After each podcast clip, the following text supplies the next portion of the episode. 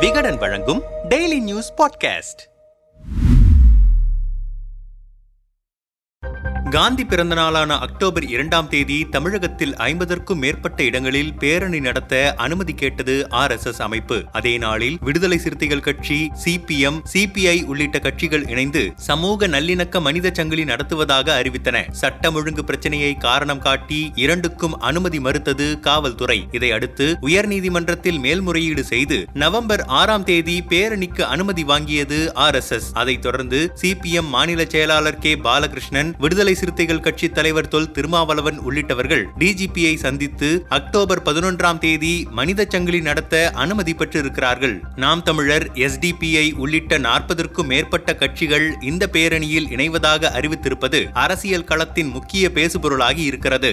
மதத்தின் அடிப்படையில் பிரிவினையை ஏற்படுத்துபவர்கள் குறித்து மக்களிடம் விழிப்புணர்வை ஏற்படுத்துவதே எங்கள் நோக்கம் என பேரணியை ஒருங்கிணைக்கும் கட்சிகள் கூறுகின்றன. ஆனால் திமுக தான் தங்களின் கூட்டணி கட்சிகளை தூண்டிவிட்டு இது போன்ற போராட்டங்களை முன்னெடுக்கிறது என பாஜக விமர்சிக்கிறது. அதன் கூட்டணி கட்சியான அதிமுகவும் எங்கள் ஆட்சியில் இது போன்ற சூழல் எழவில்லை. திமுக அரசின் கையாலாகாத தனமே இதற்கு காரணம் என்று ஒரு குத்து குத்தி இருக்கிறது. தமிழ்நாட்டில் தற்போது இத்தகைய மனித சங்கிலி பேரணிக்கான தேவை என்ன என்று மார்க்சிஸ்ட் கம்யூனிஸ்ட் கட்சியின் மாநில பொதுச் செயலாளர் கே. பாலகிருஷ்ணனிடம் பேசினோம். தமிழ்நாட்டில் நிலவும் மத ஒற்றுமையையும் அமைதியையும் சீர்குலைக்க ஆர் எஸ் எஸ் பாஜக நினைக்கின்றன. அதற்காக ஆர் எஸ் எஸ் பேரணியை நடத்தியே தீர வேண்டுமென விடாப்பிடியாக இருக்கின்றன. அவர்களின் இந்த முயற்சிக்கு மக்கள் இரையாகாமல் விழிப்புணர்வுடன் இருக்க வேண்டும் என்பதை வலியுறுத்தவே நாங்கள் மனித சங்கிலி பேரணியை நடத்துகிறோம். அவர்கள் மத ஒற்றுமையை கெடுக்க வேண்டும் என நினைக்கிறார்கள். நாங்கள் அதை பாதுகாக்க வேண்டும் என நினைக்கிறோம். அவ்வளவுதான் என்றார். ஆனால் சட்டம் ஒழுங்கை கையாள்வதில் திமுக அரசின் கையாலாகாத தனமே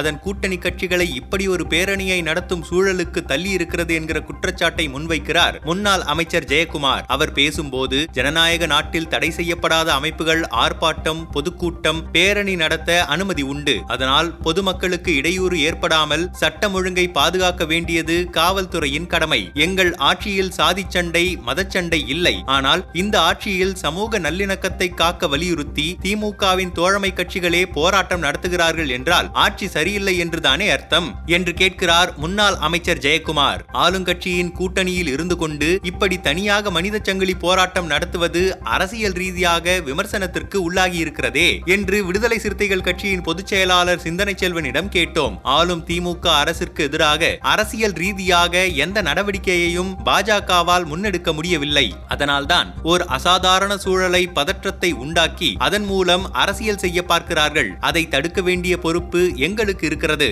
பாஜகவை தற்போது திமுக கையாள்வது என்பது ஒரு கட்சிக்கும் அரசுக்கும் உள்ள வேறுபாடு. ஆட்சி பொறுப்பை ஏற்று நடத்தும் போது சட்டப்பூர்வமான நகர்வுகளைத்தான் அவர்களால் செய்ய முடியும். அதே சமயம் வெகு மக்களிடம் விழிப்புணர்வை உருவாக்க வேண்டியது எங்களின் கடமை. அதைத்தான் நாங்கள் செய்கிறோம் என்கிறார். பாஜக ஆர் எஸ் எஸ் மீதான விமர்சனங்கள் குறித்து பாஜக மாநில துணைத் தலைவர் வி. பி. துரைசாமியிடம் பேசினோம். ஆர் எஸ் எஸ் இந்திய அரசியலமைப்புக்கு கட்டுப்பட்டு செயல்படும் ஓர் அமைப்பு. பாஜக ஆர் எஸ் எஸ் மீது அவதூறு பரப்புபவர்களை நான் கடுமையாக கண்டிக்கிறேன். திமுக தங்களால் செய்ய முடியாததை கூட்டணி கட்சிகளை வைத்துக் கொண்டு செய்கிறது. விடுதலை சிறுத்தைகள் கட்சி காங்கிரஸ் கம்யூனிஸ்ட் உள்ளிட்ட கட்சிகள் திமுகவின் அணிகளாக மாறி பல காலம் ஆகிவிட்டது. அதனால் அதை பற்றி பேச ஒன்றுமில்லை என்றார் சுருக்கமாக. இந்த மனித சங்கிலி குறித்து ஆளும் திமுகவின் நிலைப்பாடு என்ன? கூட்டணி கட்சிகளை திமுக தான் தூண்டிவிடுகிறதா? திமுக நாடாளுமன்ற உறுப்பினர் செந்தில்குமாரிடம் பேசினோம். தமிழகத்தில் நிலவக்கூடிய ஒரு சூழலை ஜனநாயக முறைப்படி மக்களிடம் தெரியப்படுத்த மனித சங்கிலியை நடத்துகிறார்கள். அது அவர்களின் சுதந்திரம். மத அரசியல் செய்ய பாஜகவுக்கு தமிழகத்தில் இடம் கொடுத்ததே